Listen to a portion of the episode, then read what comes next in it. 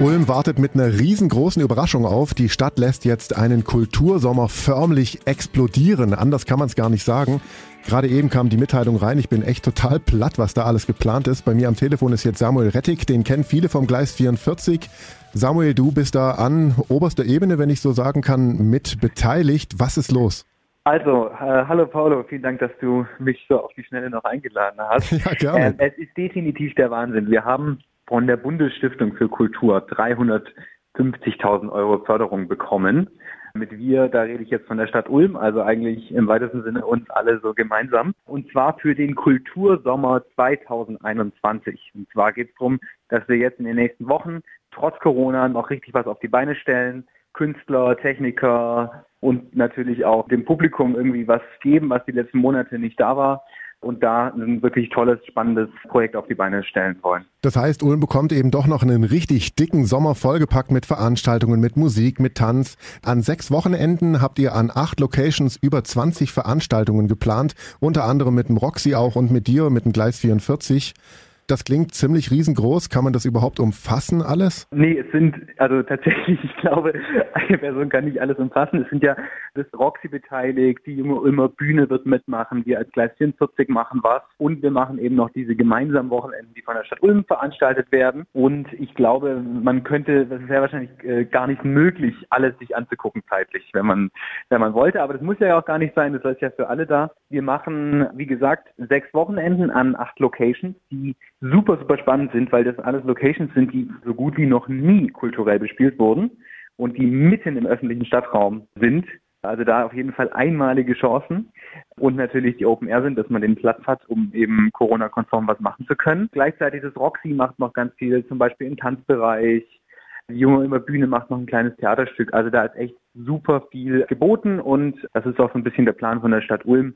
Komplementiert sich ganz gut. Einerseits natürlich mit der Wilhelmsburg, die auch im August stattfindet und dem Roxy Soundgarden, wo auch Konzerte stattfinden, dass wir einfach wieder in Ulm an, sage ich mal, drei Orten, wobei ein Ort immer wechselt, richtig was passiert. Jetzt klingt Kultursommer so ein bisschen verbrämt und groß, aber das ist jetzt das nicht stimmt. nur irgendwie ja. Hochkultur, sondern da sind auch ganz einfach geile Partys für ganz normale Leute wie du und ich, oder? Genau, genau. Also da wollen wir auf jeden Fall auch unsere Handschrift beibehalten. Ich finde es am besten, wenn man an einer Location vielleicht erstmal eine Klassikmatinee macht, dann ein Konzert und am Schluss legt noch ein DJ Techno oder Hausmusik auf. Das ist, finde ich, für mich gelebte Kultur und eben Sub-, Hoch- und Breitenkultur für alle Menschen und für alle BürgerInnen irgendwie da. Jetzt sprichst du von verschiedenen Off-Locations, aber auch in der Pressemitteilung rückt ihr nicht so genau damit raus, wo das jetzt ist. Eine ganz große, die auch wirklich noch geheim gehalten werden soll, kann ich verstehen, aber kannst du ein paar Beispiele nennen, wo das stattfinden wird? Also, wir sind momentan noch mitten im Genehmigungsprozess. Das heißt, wie gesagt, bei manchen Sachen kann ich auch noch nicht fix was sagen, weil wir sozusagen noch nicht die, den Haken ganz drunter haben. Aber an sich sieht schon bei allen gut aus und wir haben echt spannende Sachen. Was kann ich schon mal verraten? Ähm, wir dürfen im Rosengarten was machen. Das wird super, super schön. Also direkt da in der Stadtmitte an der Donau. Wir machen was in der Reithalle und in den umliegenden Anlagen sozusagen rund ums Roxy, wo ich mich auch total drauf freue. Dann, es ist noch nicht ganz durch, aber man kann schon drüber sprechen, das Fort Alteck, das ist auf dem Safranberg, steht eigentlich im weitesten Sinne seit Ewigkeiten ungenutzt rum. Und wir wollen da auch mal probieren, was man da so machen kann. So ein bisschen als Konkurrenz zu Wilhelmsburg kann man sagen. Nee, natürlich nicht. Ähnliches Kaliber.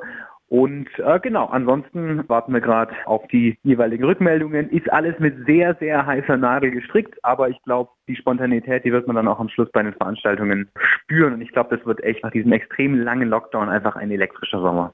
Ihr ruft auch dazu auf, dass sich Kulturschaffende und auch Gastronomen an diesem riesengroßen Ding beteiligen können. Wie funktioniert das? Wie kann man das machen, wenn man da als Kulturschaffender zum Beispiel ein Theaterstück machen will oder als DJ auflegen will oder eine tolle Idee hat für seinen Foodtruck mit dazu zu stellen? Projektziel ist definitiv in Ulm die Künstler, die Kulturschaffenden, aber eben auch die Gastronomen zu unterstützen. Äh, wir wollen, dass sich Akteure, die im Nachtleben, im Kulturleben schon länger tätig sind, die da Erfahrungen haben, die auch ihre Netzwerke haben, dass die sich melden und mitmachen. Zum Beispiel bei den Off-Locations werden wir immer jede einzelne Location an einen anderen Gastronomen, der durch Corona betroffen ist, der aber auch im Kulturbereich schon viel gemacht hat, vergeben. Und da freuen wir uns auf allerlei Bewerbungen und auf ein ganz buntes Feld und dass wir da einfach der Stadt auch was zurückgeben können. Wo kann man sich dann bewerben, wenn man das möchte? Alle E-Mails einfach mal an kultursommer.ulm.de und dann schauen wir mal, wie viel, da reinkommt.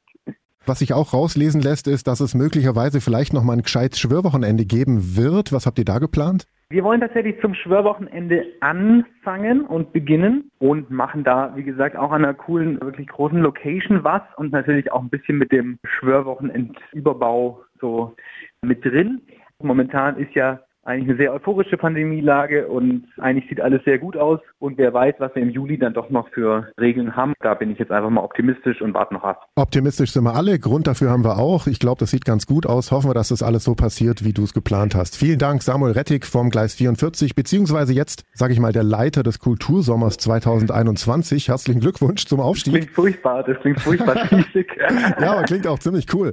Und äh, ich wünsche dir ganz viel Spaß und einen aufregenden, supergeilen Sommer. Wir sind alle dabei. Vielen Dank. Vielen Dank dir. Ciao. Ich bin Paolo Percoco. Vielen Dank fürs Zuhören. Bis zum nächsten Mal.